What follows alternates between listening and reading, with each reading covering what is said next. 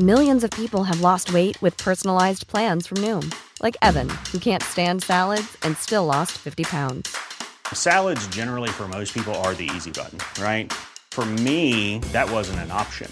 I never really was a salad guy. That's just not who I am. But Noom worked for me. Get your personalized plan today at Noom.com. Real Noom user compensated to provide their story.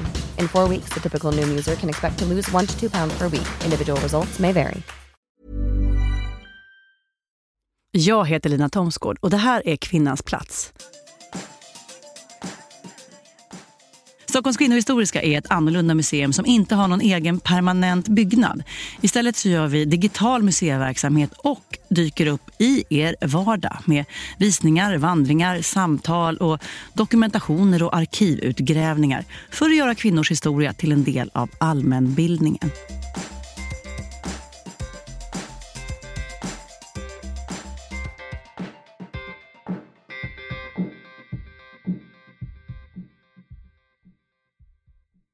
Kanske förknippar du basket med en orange boll, streetbasket, Michael Jordan och andra långa spänstiga män.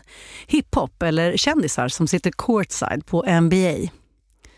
Men vad du kanske inte vet är att basket har en historia i Sverige och att den historien började med en kvinna under slutet av 1800-talet.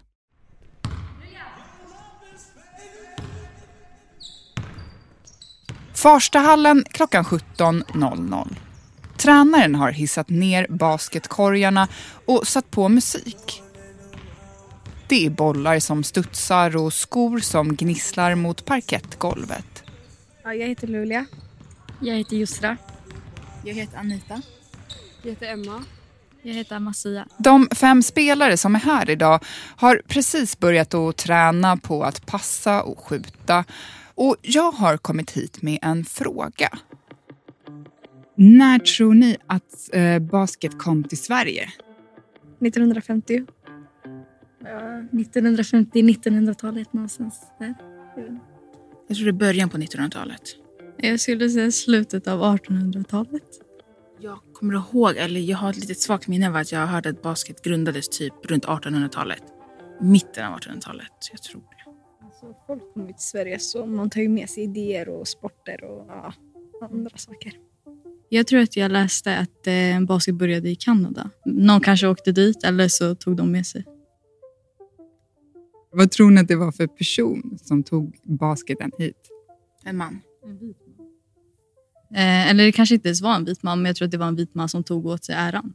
Eh, och speciellt om man tänker typ NBA och alla liksom stora eh, organisationer och föreningar som tjänar pengar, då är det oftast en vit man som står bakom det. Jag tror verkligen att det var en vit man som liksom ja, tog åt sig äran och visade sporten och fick sin röst hörd, tror jag.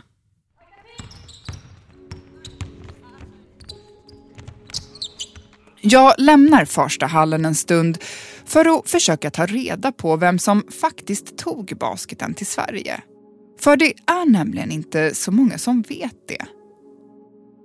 Och jag kollade runt ganska mycket och även på Basketförbundets egna hemsida och jag liksom hittade ingenting. Kalle Örsan är idrottshistoriker och jobbar på Riksidrottsmuseet i Stockholm. Under alla Kalles år som idrottshistoriker så har han sett att det finns en förutfattad mening att idrotten inte skulle ha en betydelse i samhällsutvecklingen. Men det finns faktiskt också inom idrotten själv en förutfattad mening att historien inte är så jäkla viktig. Utan det är, det är liksom någon slags nutid och det är framåt hela tiden. För att visa på motsatsen så har Kalle försökt att ta reda på när och hur specifika idrotter har uppstått. Och så kom han till en av världens största bollsporter, basket. Och det började med att han kom över en bok som heter Vandringsboken. En 50 år lång brevväxling mellan kvinnor sammanställd av gymnastikdirektören Olle Halldén.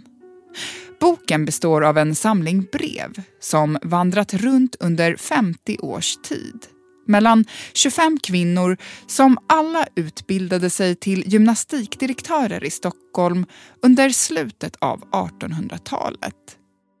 Och i ett av alla de här breven så fastnar Kalle vid en mening.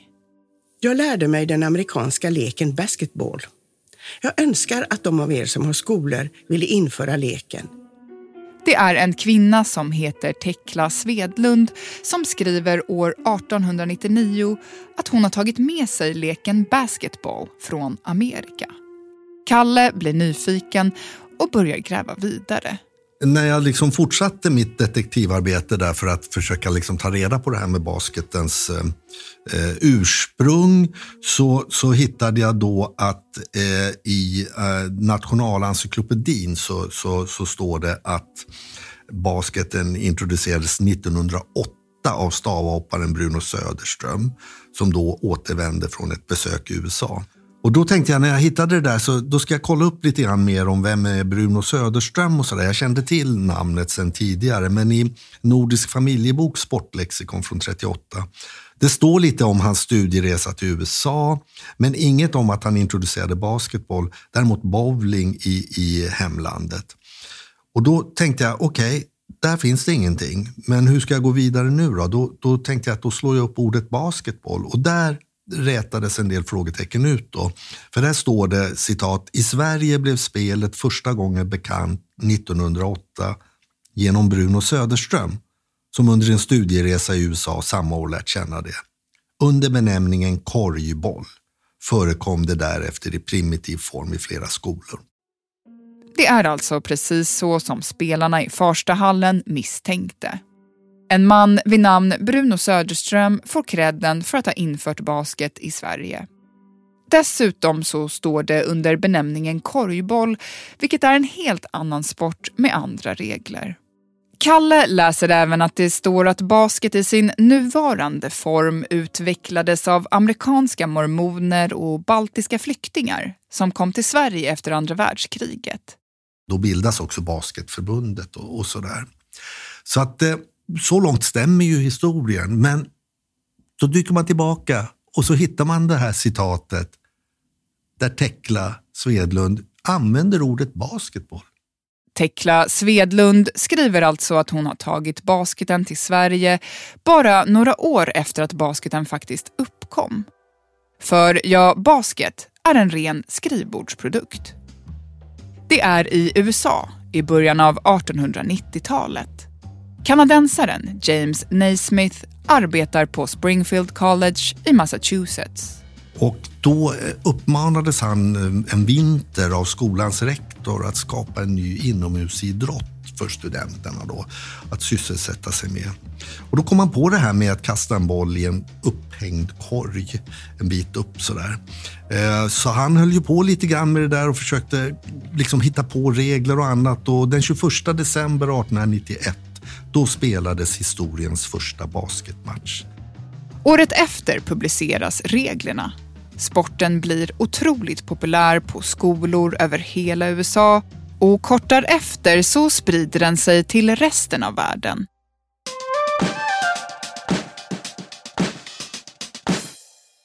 Kvinnor syns, hörs och verkar som aldrig förr. Men vad kommer framtiden att minnas av allt det som kvinnor gjort?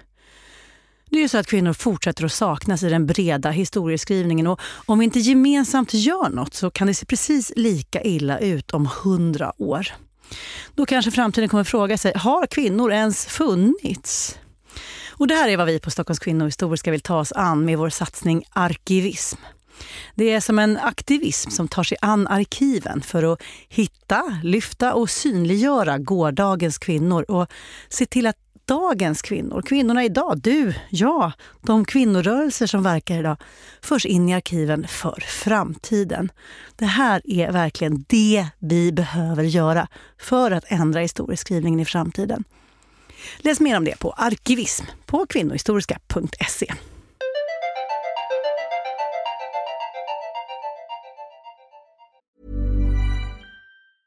When you're ready to pop the question, the last thing you want to do is second guess the ring. At BlueNile.com you can design a one-of-a-kind ring with the ease and convenience of shopping online. Choose your diamond and setting. When you find the one, you'll get it delivered right to your door. Go to Bluenile.com and use promo code LISTEN to get $50 off your purchase of $500 or more. That's code LISTEN at Bluenile.com for $50 off your purchase.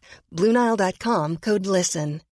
Millions of people have lost weight with personalized plans from Noom, like Evan, who can't stand salads and still lost 50 pounds. Salads, generally, for most people, are the easy button, right? For me, that wasn't an option. I never really was a salad guy. That's just not who I am. But Noom worked for me. Get your personalized plan today at Noom.com. Real Noom user compensated to provide their story. In four weeks, the typical Noom user can expect to lose one to two pounds per week. Individual results may vary. Tillbaks till Sverige. Samma år, 1891, som James Naismith uppfinner basket i USA har 20-åriga Tekla Svedlund flyttat från sin hemstad Gävle till Stockholm. Hon ska börja plugga till gymnastikdirektör på GIH som på den tiden hette Kungliga Gymnastiska Centralinstitutet, eller GCI. Kursen är bara för kvinnor och i hennes klass går 24 andra elever från olika städer och länder. Men det de har gemensamt är att de alla är unga och kommer från samhällets övre skikt. Utbildningen på GCI innebär att de kommer att få en dubbelexamen både som sjukgymnast och gymnastiklärare. Sjukgymnaster var eftertraktade i Europa och USA på den här tiden och speciellt de som utbildat sig på GCI. Så när de 25 studenterna examineras 1893 har de en stor del av världen som sitt arbetsfält. Men det är också en utmaning. Under två års tid har de fått en stark sammanhållning i klassen. Nu är de ensamma i en värld där arbetsmarknaden tillhör männen. Men de hittar en lösning. De börjar skriva brev. Många brev. Om allt. Både om entusiasmen och tvivlen kring det nya yrket. Om gynekologisk massage på damer i Paris. Om krigsskadade soldater i Frankrike och feberhallucinationer om Jesus. De skriver om hur de gifter sig, lämnar sina yrken, föder och förlorar barn. Om sjukdomar, arbetsskador, resor, men även om hur de renoverar hus, påtar i trädgårdar och dricker kaffe på gondolen i Stockholm. Breven, eller vandringsboken, färdas från Gävle, Stockholm, Göteborg, Norge, Danmark, Tyskland, Schweiz och Frankrike. Och inte så sällan så fastnar boken hos någon i veckor, ibland till och med i flera år. Tekla Svedlund är en av dem som nästan alltid är försenad i sitt brevskrivande. År efter år inleder hon breven med en ursäkt.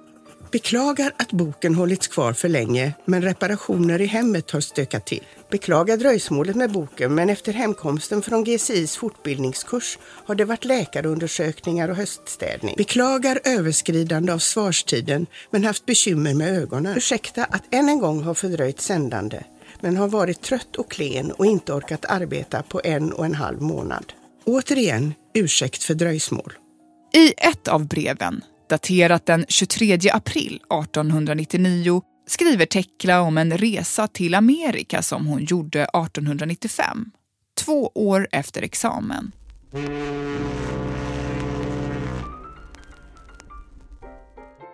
Hösten 95 reste jag till Amerika och stannade i åtta månader. Jag reste i sällskap med Eva Karlsson som skulle slå sig ner som självständig gymnast i Philadelphia. Jag trivdes aldrig där. Kände det som Heidenstam. Jag längtar hem. Tekla arbetar en tid i Baltimore. Blev ej gillad av min patient utan fick avsked i Baltimore där jag träffade Eva Brown. Mm, det verkar som att hon får sparken. Och hon nämner även Eva Brown som är en kursare från Kungliga Gymnastiska Centralinstitutet och som också rest till Amerika för att arbeta som gymnastiklärare. Från Baltimore så reser Tekla vidare till Washington. Fick en ny och bättre plats i Washington där jag fann nya vänner för livet. Men hemlängtan verkar inte gå över. Att råda fara ej till Amerika. Jag skulle vilja säga att den som har ett känsligt sinne och är van vid hemmets trygghet bör betänka sig väl.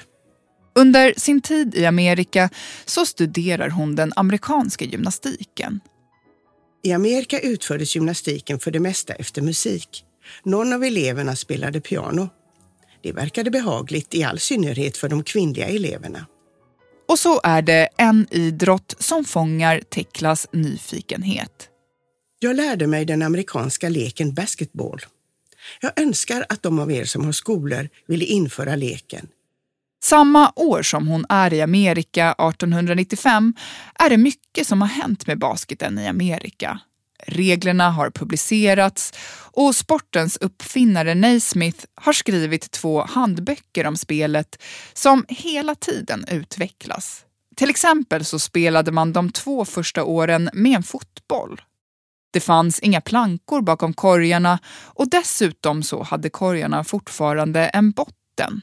Därför placerade man ibland en stege vid varje korg så att bollen kunde plockas ner efter varje poäng.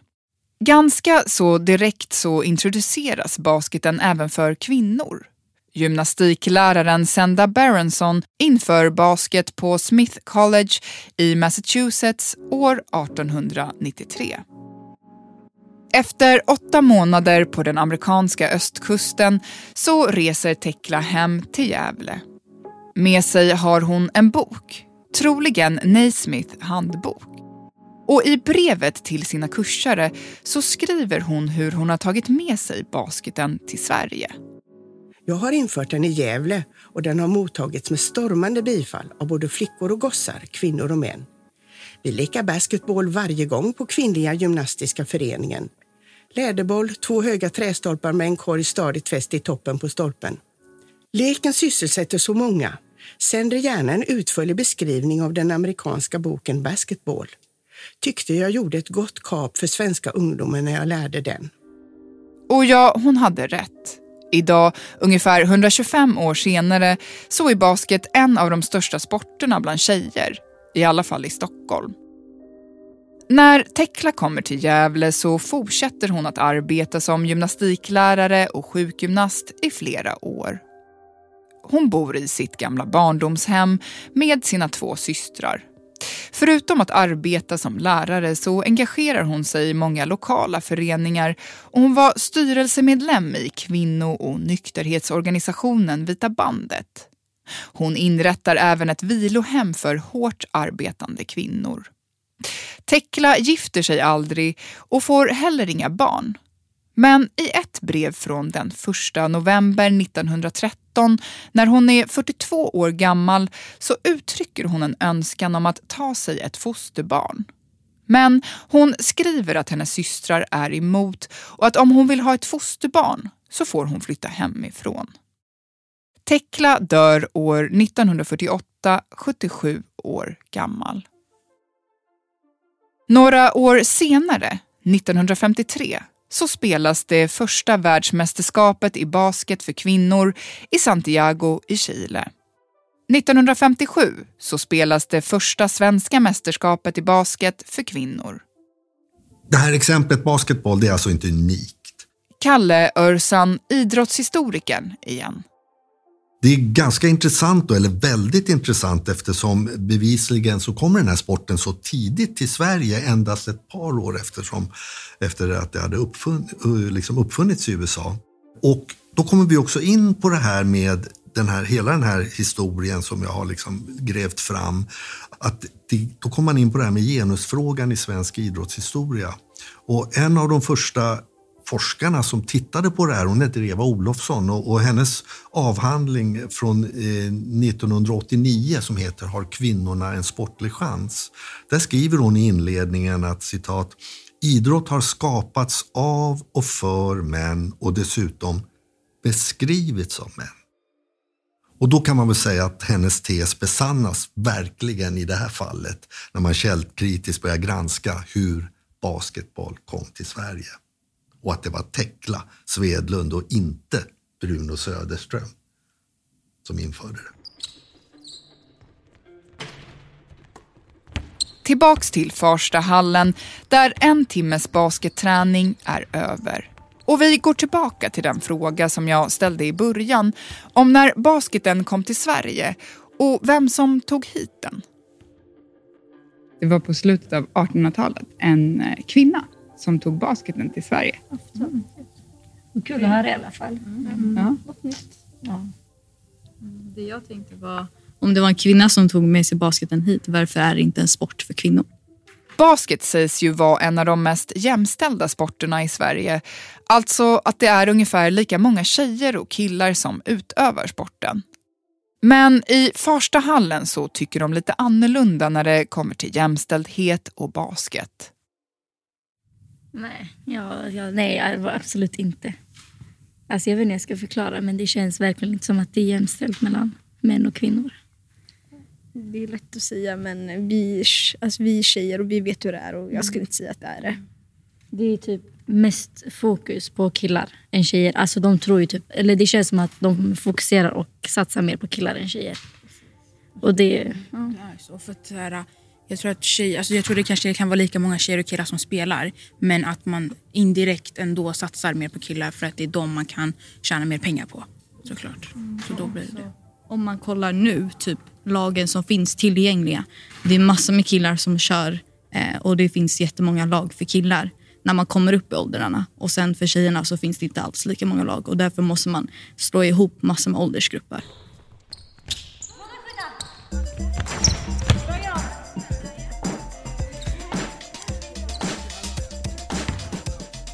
Det var producent Linda Jensen Kidane som pratat med fem spelare från Hammarby Basket och idrottshistorikern Kalle Örsan. Kvinnans plats är en podcast från Stockholms kvinnohistoriska producerad av Soundtelling.